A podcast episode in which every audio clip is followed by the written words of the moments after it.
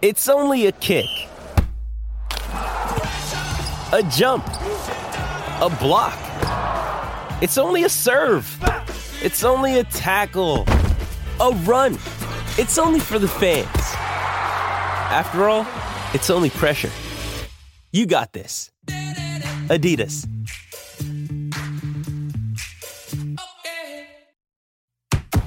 This is the Royal Blue podcast from the Liverpool Echo, giving you the inside track on all the big talking points from Goodison Park. Hello everybody, and welcome to this very special joint Blood Red and Royal Blue podcast. I'm Phil Kirkbride and I'm your host, the Everton correspondent, and today joined by Joe Rimmer, Paul Gorst and Adam Jones as we talk about the issues that are facing both clubs during this coronavirus crisis. And while the Premier League remains on shutdown, suspended indefinitely, but with hopes, potentially, of a return this summer, but we will see. No games for the time being. And today we'll be talking about those issues that affect both clubs. Furloughing, obviously, a huge talking point over the last week or so. Player wages, deferrals, paying into this NHS fund, and also discussing how football will look when it comes out of this crisis. A lot of talk about a downturn and how football financially will look much different than it does now. Gorst, I'll start with you, and I know you guys have spoke about it on a separate Blood Red, but just for the purposes of today's pod, what was the thinking at the club, as best you know it, at Liverpool? First of all, to use the furlough scheme, and then quite quickly to U-turn on the decision? To be honest, I don't think they expected quite the feeling of anger about it, to be honest. I mean, it was announced on the Saturday afternoon, wasn't it? And by the Monday evening, they'd basically done a complete 180 on it. So I suspect Liverpool officials were locked in talks across the weekend, just trying to come to an agreement, because, you know, Liverpool to kind of sell themselves, they do. You know, we hear so much about espousing the news of Bill Shankly, and the Bill don't really miss an opportunity to quote him when they can. So to say that this means more, and, you know, all the kind of socialist values that Shankly is synonymous with, to then kind of go back on that and use a government fund that was set up for struggling businesses to pay your lowest paid workforce, just didn't sit right with many of the supporters across the world. And it was very much, it seemed to be more the outpouring of anger towards it. It was very much more of a local thing. I had quite a few supporters from America and various, you know, parts of the world who didn't quite see why there was so much disappointment around the decision when the staff were still being paid 100% of their wages.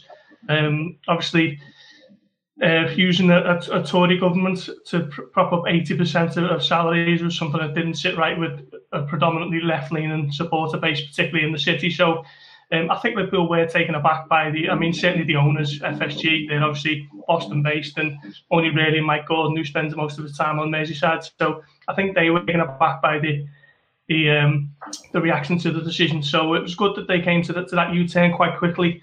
And it was good that they were able to hold their hands up and say through Peter Moore's open letter that, yes, okay, they got it wrong and it's one that they're rectifying, and they take up on now and are using their own funds to pay who are, as we say, the lowest paid members of staff. Joe, obviously Everton's stance at the minute remains that there's no immediate plans, but of course, constantly reviewing the situation. But why do you think that other clubs who have used furlough, Spurs, Newcastle, I think Norwich, why do you think they seem to have escaped the heavy criticism that came Liverpool's way?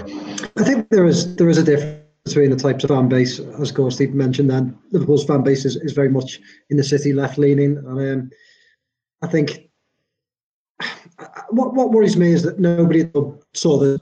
Maybe some did see this coming.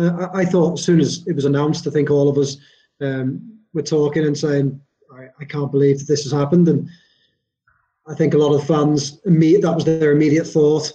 And I just don't think you get that with many other clubs, especially, I suppose, some of the London clubs. It might be the fan base is perhaps a bit more varied, but in Liverpool, it's a very much left-leaning fan base. And they didn't see this didn't see the backlash. It's slightly worrying. It's the second time that they've sort of climbed down on something. The £77 tickets in 2016, walkout that followed at Sunderland. You know, they learned their lesson then. They were praised for the U-turn, the apology that followed after that, and they've rightfully been praised again for this. But it just slightly worries me that's happened again. I think perhaps they should have seen which way the wind was blowing and delayed this a little bit, and at least waited for more clubs to show their hands before they decided to make a decision like this. Adam, from an Everton point of view, some of the clubs that have used the decision have obviously been in profit in the last set of accounts that we've been. Everton, obviously, quite the opposite, record losses. How do Everton resist the need to furlough if this goes on for you know, longer, and cash flow becomes a big problem? I think they've just got to prioritise this, to be honest, because I think we've seen from the backlash, not towards Liverpool, just towards Liverpool as well. I think we saw it. I think I mainly first saw it when Spurs took this decision to furlough staff, and there was quite a lot of backlash in the national media from that. But it shouldn't even really be just down to football clubs as well. Any sort of, you know, £1 million, £1 billion business shouldn't really be looking to use this furlough scheme for their own benefit like this. And that, we all know that's why this furlough scheme wasn't brought in. I think we all kind of understand the businesses were always going to take advantage of it in some way, but Everton have set themselves up to be this bastion for the community. They can't really be seen to be going down that route and, you know, trying to use government money to essentially dig themselves out of the hole in the future. So I think Everton have just got to prioritise doing anything possible to stay away from the furlough scheme and just, you know, keep using their own funds in any way, shape or form, because, you know, the financial impact of this disease, just we can't really know anything about it for a good long while yet. So I think Everton have just got to try and prioritise, look, let's just pay all our staff ourselves, and then let's see where the situation lies in a few months. I guess because of that deep uncertainty and the concern about seasons, perhaps the threat of seasons not being finished, and of course the potential therefore of TV companies asking for rebates, and you know, the Premier League estimating that it would be at least £1 billion lost across the Premier League if the season was not completed. The onus, or certainly the conversation, has again gone on to player wage cuts or deferrals. Gorsty, what do you think is going to happen there generally across football? Do you think we're going to come to an answer and an agreement? Do you think the 20 clubs, Southampton are the only club far that have agreed? Do you think that players will reach agreements with their clubs on wage cuts? You'd like to think so, wouldn't you? When you think of some of the wages that get paid across the Premier League, you know, you look at Liverpool, for example. I think it's probably Mohamed Salah. I think he's the highest earner of the club, and there are a handful who are not too far behind on what we believe to be worth around about £200,000 a week. You'd hope that all this wealth can kind of fritter down and help out the club in other areas where they're a little bit short. So obviously we've seen the club were willing to kind of dip into the government fund. So you'd hope that can be kind of used elsewhere, and an agreement can be reached. But it's a difficult situation because there's so many players and so many different circumstances surrounding them. You know, a certain amount of money to Mohamed Salah is a whole lot more to someone like Curtis Jones, where the disparity between the weekly earnings is probably huge. So it's not just going to be a blanket thing where I think sometimes people who don't really follow football as closely as we do and so on just kind of assume that the going rate for any Premier League player is that kind of superstar salary of a Mohamed Salah, of a Virgil van Dijk, of Sadio Mane. But the rest is there's so many young players coming through who, okay, they do earn a really good wage by, you know, comparatively for the rest of the country and other jobs and other sectors and so on. But they're not going to be earning anywhere the superstar wage. So to ask for them to take a 30% cut isn't a cut and dry thing, and it's not particularly easy for them to do that. So it's a difficult one, and it's not an open and shut case. There's going to be a lot of discussions that are going to need to be taken from Liverpool, from Everton, from every other club across the Premier League to come to some sort of agreement. Hopefully it can be done, but it's not as easy as just saying, right, you're only 30% and you're just earning enough money to get on with it, because it's just quite plainly not that simple. So that has to be something, though, from the players, surely, because we don't know if the season will be finished. Obviously, the Premier League are making a commitment to try and get it finished, of course, and we do hope that it can be done. But the Burnley chairman, Mike Garlick, over, I think it was the last weekend, was saying if there's no games, they'll run out of money in August. That's Burnley. Yeah.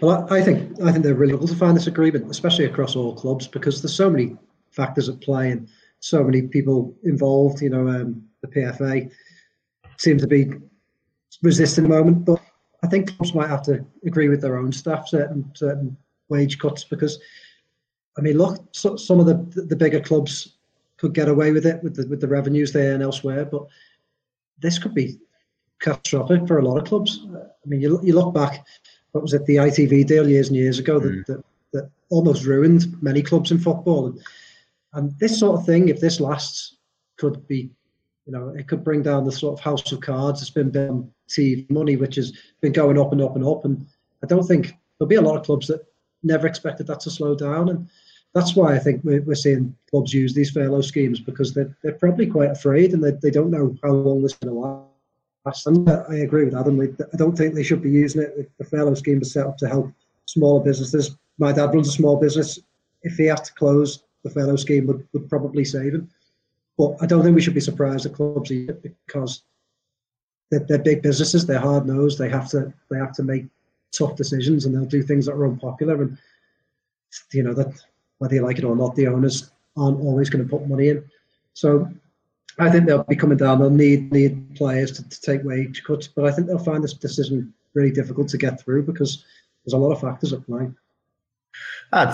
Just staying with that, though, and, you know, as Gorsi makes a very good point, and it was something that we talked about in his column over the weekend, that there are various, you know, a squad doesn't have 23 people on 200 grand. There's a full spectrum of wages, and everybody's got personal circumstances, and everybody's different.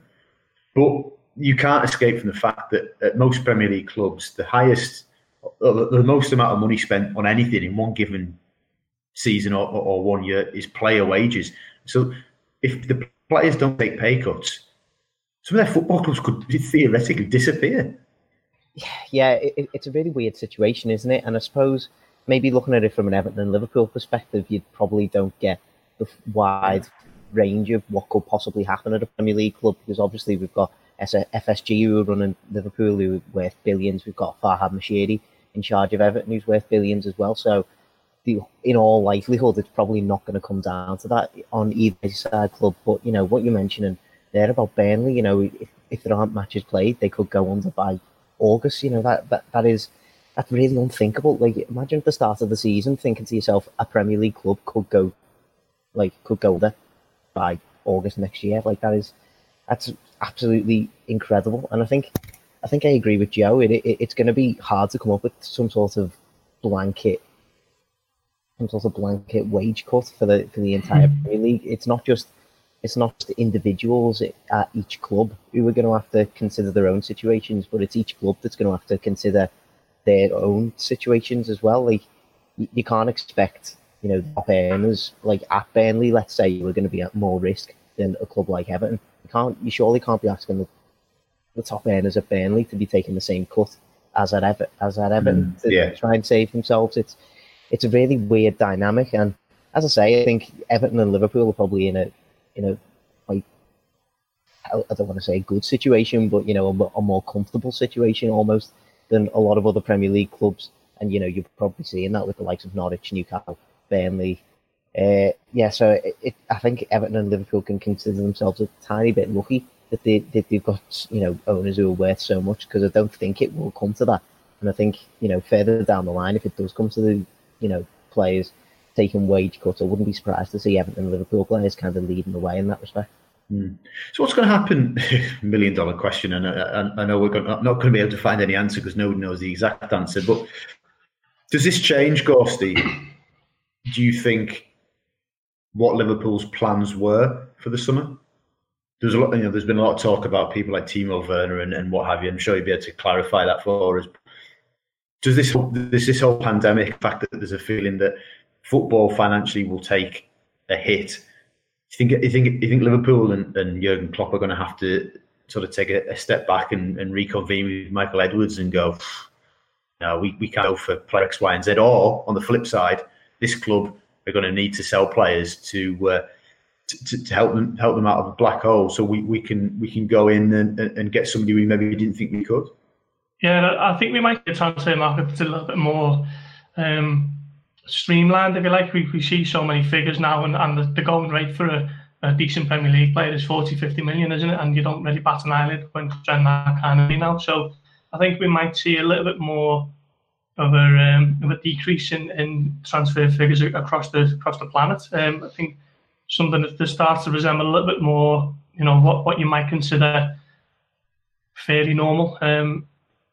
Because let's face it, we've already heard Ole Gunnar Solskjaer this week suggesting that Manchester United might be able to exploit the transfer market, and those are the way they used. Mm. So big clubs who they've been hit financially by, you know, essentially football has stopped trading, but big clubs still got financial reserve to fall back on, and if the case is that clubs have to sell their players a little bit of a knockdown price, then Liverpool, you would imagine, would be a club who were able to kind of profit from that, if you can say that. I mean, it sounds a little bit opportunistic and a little bit perverse, but that could be the situation when Liverpool do bring in a player that was once worth 40 or 50 million, when they're bringing them in for maybe around half that. So that could be the knock-on effect, but it would be a knock-on effect for the entire football and ecosystem. So I think we might see transfer fees decrease significantly this summer. What about wages, Joe? Do you think that inevitably new contracts, new players coming in, they just simply can't, and their representatives simply cannot ask for what players are on now? Yeah, quite probably, yeah. If you think a player coming in now, Liverpool would pay, what, 120,000, 150,000 for a first-team star coming into the team. It might be a case of maybe paying around a third of that, and then once everything's back on its feet, then you can look at a contract renewal that's more in line with what the big stars are already earning. That could be one way of looking at it, but it's such a difficult thing to predict, isn't it? Okay. You did say, Joe, didn't you? I did. Doesn't matter. The big one there. I'll come back to you, Adam. Adam, where does this position potentially? Same question from an Everton point of view. You know, we're aware of the interest before the suspension in Gabriel at Lille, young defender. Looked like he was going to cost 30 million quid. Do you think that this increases Everton's chances of being able to get him, or does this make it doubly difficult? Will they up the price? Will they reduce the price? I think it's interesting, isn't it? Because we were already very interested by what Everton's transfer situation was going to be anyway after, you know, the latest club accounts and the general meeting. You know, it's very obvious that Everton have to be a little bit more careful with their money than they had over the last few years. And I think maybe the situation that we're in now just has prioritised the need for a really clear and cohesive transfer strategy, which, you know, apart from maybe the summer of 2018-19 season, there hasn't really been that at Everton for a little while. So it really puts a little bit of pressure on Ancelotti and Brands. You know, this scattergun approach almost that Everton have seemed to possess over the last, well, probably before Marcel Brands came in, over those few years. That scattergun approach just won't work now. Everton can't be seen to go and spend, you know, 20 million here, 30 million there, 30 million there. Like, Everton have got to list priority their targets, their positions that they want to bring in. And, you know, with the current financial situation across the Premier League, it might mean that they have to, you know, bin off signing a player in one of those positions. Maybe they have to change their target for another one of those positions because he's going to cost too much, or the situation's just took that player away from them. But yeah, I think it's just going to make having a cohesive transfer strategy even more important for Everton. The Royal Blue Podcast from the Liverpool Echo. Joe, does this not potentially lead on to another question about, you know, clubs will find success or not based on the strength of their academies? Absolutely. I think what Adam was saying there, I think if you've got a list of targets, you might have to prioritise and you might have to turn to players that younger players. So perhaps it could be a good thing for young players and academies across the country who might then get a chance. I know, you know, Gorst talking about Liverpool. I think Liverpool are a fairly prudent club when it comes to the transfer market, and I think they won't go rushing into this one now, like perhaps they might have done before this crisis. So, you know, they've got good young players there that I'm pretty sure Jürgen Klopp would be more than comfortable to turn to, people like Curtis Jones, people like Nico Williams. So I think a lot of clubs might have to put faith in certain players and academies. It might end up being a good thing for those players. You know, I do think that the transfer market will be, I think it'd be a strange one. I think a lot of clubs will have different, you know, the richer clubs might be able to get away with a bit more. Some of the other clubs might have to try and sell players quicker. I think, I really don't know what we're going to see in terms of fees. You would expect them to come down, but one or two clubs might try and be stubborn and try and get what they would have thought was value, say, last summer. So it's going to be really interesting. I think we could see quite a slow start and then a frantic finish to whatever window we end up getting. Yeah, of course, and we still don't know when that'll be. Just moving on, EFL already told clubs this week that they believe they can get the remainder of their season completed in 56 days this summer.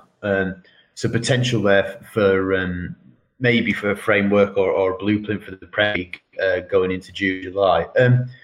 But the assumption on all of that seems to be, Gorsty, that games will have to be played behind closed doors. How do you think supporters across the board will react if that's confirmed? I mean, you're almost getting into the territory where you just want to get it done and dusted and just recap it all and get next season started when it's safe to do so. I think, but from Liverpool's perspective, the crushing to have Jordan Henderson lifting that Premier League trophy in front of no one, I think it'd just be a soulless victory after waiting 30 years for the first league title win, and I just couldn't really imagine how surreal and sad that kind of prospect would be. But at the moment, it's probably looking like the most likely scenario, isn't it? Because who knows when it's going to be safe to have 50,000 people congregating into a football stadium once again. So unfortunately, that does look to be the most viable way forward at this stage. I know some people have suggested to just wait it out until, you know, you can kind of pack thousands of people into a small area once again and get it all running and bring back just traditional football atmospheres for big games. But how long do you wait? That is the thing.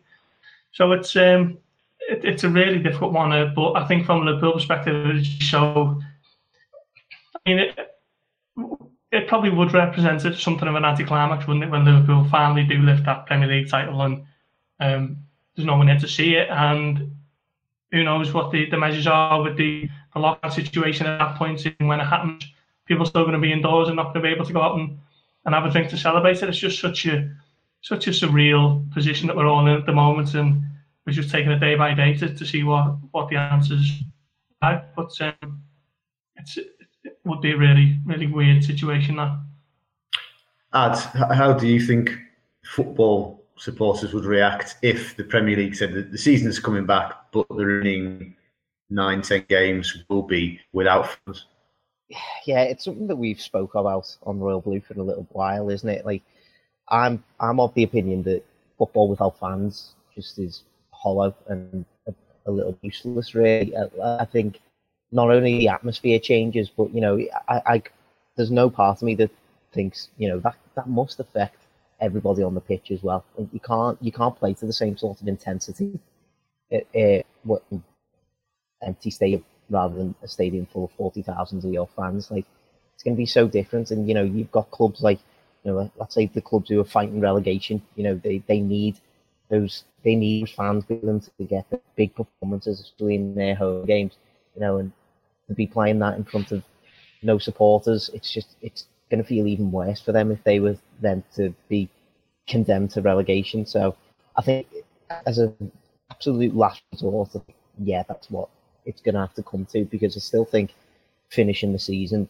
should be the priority. I don't think we should be prioritising starting a season that, hasn't started yet. I think, as we've talked about, the importance of getting these games on, for clubs even like Burnley in the Premier League, is it's so financially important to get these on. It will be a real shame if we were to play games behind closed doors, but if that's what it comes to, then I think that's what it's just going to have to be.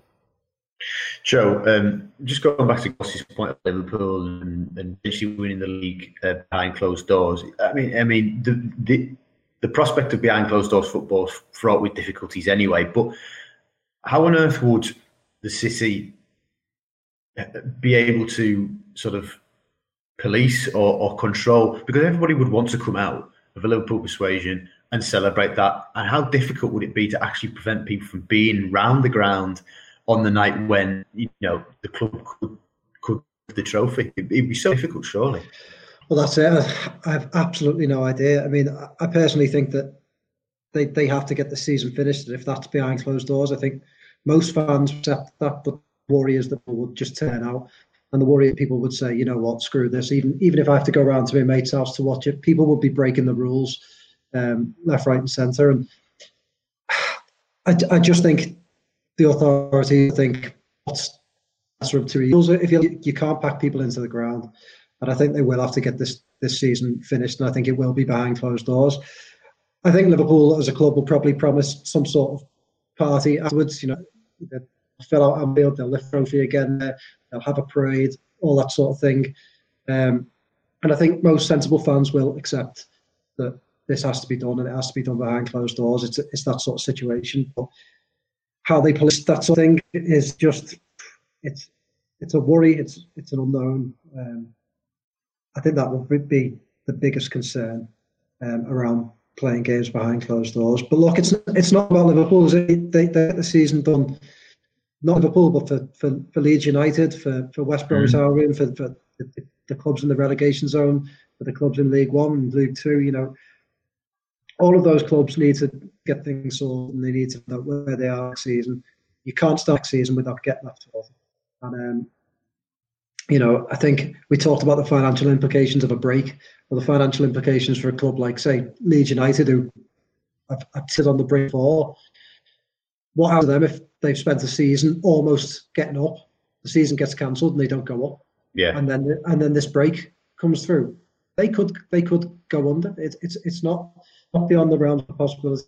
I think we need to get this done, and if it's behind closed doors, fans need to be sensible to accept that, and accept that it needs to happen. So if it does go behind closed doors, and I'll open this to anybody who wants to answer, what does Sky BT have to do? Because if you're a season ticket holder at Goodison or Anfield, and you can't go and watch that game that you paid for, I mean, you probably get a season ticket rebate or what have you. But are you not entitled to see that game if it's played behind closed doors? I think there'd be a moral duty on the TV company, so open it all up and just ignore the subscriptions and just make it like it on BBC. Because that is a massive incentive to keep people indoors and keep people, watching it from the sofas. So, I mean, that's what they'd have to do. I mean, let's face it, the Premier League want to get the season done because of the division deal, because of how much money is still owed. There's still 92 games left to play. How many of them are going to be on TV? How much is a TV game worth? It all centres around that TV deal. I think when it was last agreed, it was around about 9.2 billion, which just shows you the kind of figures that they're dealing with. So I think from Sky and a BT perspective, they would have to just stick it on there for free. Anybody disagree, Gorsty? You think that's the way it would have to go? No, I completely agree. I think we'd finally have to see, Saturday 3:00 games being televised. Wherever, I think Gorsty raises a good point. It's going to put it on, normal terrestrial TV. I think that's probably the biggest incentive that people are going to have to just stay indoors and watch it from the comfort of their own couches. So I'd have to completely agree with that. But I think this whole scenario is just, we're scrambling for any sort of clarity in a situation that just isn't isn't going to provide it anytime soon. You know, I think the Premier League and, you know, football in general, are whim of the rest of the country, the rest of the continent, the rest of the world in how we're dealing with this situation. And at the minute, we haven't dealt with it well enough to be able to really consider and put into place rock solid plans that will happen for us in the future. So, you know, we can keep these questions going, I suppose, but like, they're only going to be questions for the foreseeable future, because as I say, I just can't see how this situation is going to change for a while. Joe, do you have any hunch or idea that when you think we might see football back? That's tough. Well, China have just coming out of isolation now, so 3 months. Mm. So this is week 3, am I right? Yeah. It all seems to sort of join together. So week 3 and the first week of April. So maybe towards the middle end of June. Mm. You know, and then play it throughout the summer months, have a break, start the new season again in late September. I don't know. That's a massive guess. And China went into lockdown. They did it very well. They were very strict. We perhaps weren't as strict in lockdown immediately. So every country is different. It's difficult to know. Mm. Just going back to players and contracts. Obviously, FIFA released their guidelines this week about contracts that would have finished at the end of June, because obviously it won't be finished by then. Gorsty, how does that impact Liverpool? Are the players that were likely to have left in the summer going to be hanging around for longer than expected now? You'd imagine so, yeah. I mean, I think Pedro Chiravella is one of them. Adam Lallana is still likely to leave. At the moment, Liverpool have worked so hard over the last 2 years to tie down their big stars to long-term deals. You can think of pretty much everyone in the squad who was signed before 2018 as had a deal. The only one who is Ronaldo, who is probably the odd one out, and his deal expires next summer. So I don't think Liverpool have got too much to concern themselves around that. Luckily, I mean, Pedro Chilavella, very much a fringe player anyway. Had been some talk of trying to get him tied down to a new one. It's like a little bit of a value preserver, because he's played a few FA Cup games and Carabao Cup games this season and shown himself in a good light. So Liverpool could probably still think he could get a decent fee on him if he signed a new contract. But they resigned to losing Adam Lallana, who wants to play more games. So those are the two big ones, really. And I imagine that they still probably would leave at the end of the season. But whether it'll just be a short-term extension until the end of the Premier League season, I'm not quite sure how that will manifest itself, but that is probably the most logical one at the moment. Another one, an Everton point of view, is there's a couple of players that probably were going to be leaving the club, but will stay throughout the summer, it would seem. Yeah. The weird Everton career of Umar Nias has taken another tip, and it's like he's going to be staying at Everton for another few months at least, which is, you know, I think a little bit surprising to us all. Cuco Martina as well, who's contract was set to expire. Martin Stekelenberg, I think, coming to the end of his contract. Probably the most important like names, isn't it? And, you know, at the start of the year, you would have thought to yourself, when he signed another year contract extension, you were thinking, oh, well, this is going to be last year and he's probably going to step aside at the end of the season. But, you know, last few weeks before the break, he came into side and he showed some amazing quality, you know, in big games against Man United as well. So, will Leighton Baines be able to earn himself a new contract? Maybe. I wouldn't put it past him, to be honest. So, yeah, there are a few interesting sort of contract situations. I think there's a couple on loan as well. Shani Tarashai and Luke Garbutt. I'm still expecting them to leave by the end of this contract. So, I think Leighton Baines is the only one maybe got a question mark over his head. Hmm. Okay, chaps. So, before we finish...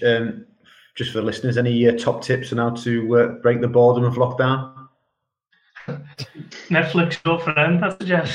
have a 1-year-old child. That keeps you busy. You'll know that, Phil. Yeah, that does keep me busy.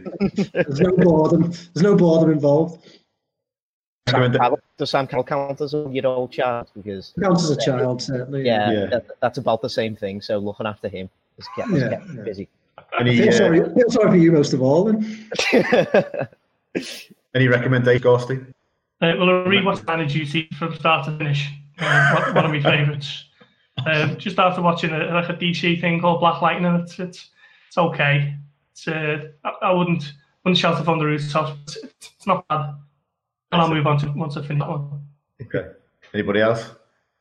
I've just started watching Parks and Recreation on Amazon Prime, and I am hugely enjoying it. I'm binging the whole thing now. I think I'm up to like season 5 or something. Tell you what, it's been off like Amazon Prime and Netflix. I know. Wow.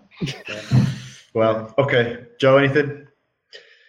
I've just finished Tiger King. You can come on Twitter and debate the morals of that if you like. Didn't particularly think that was that great.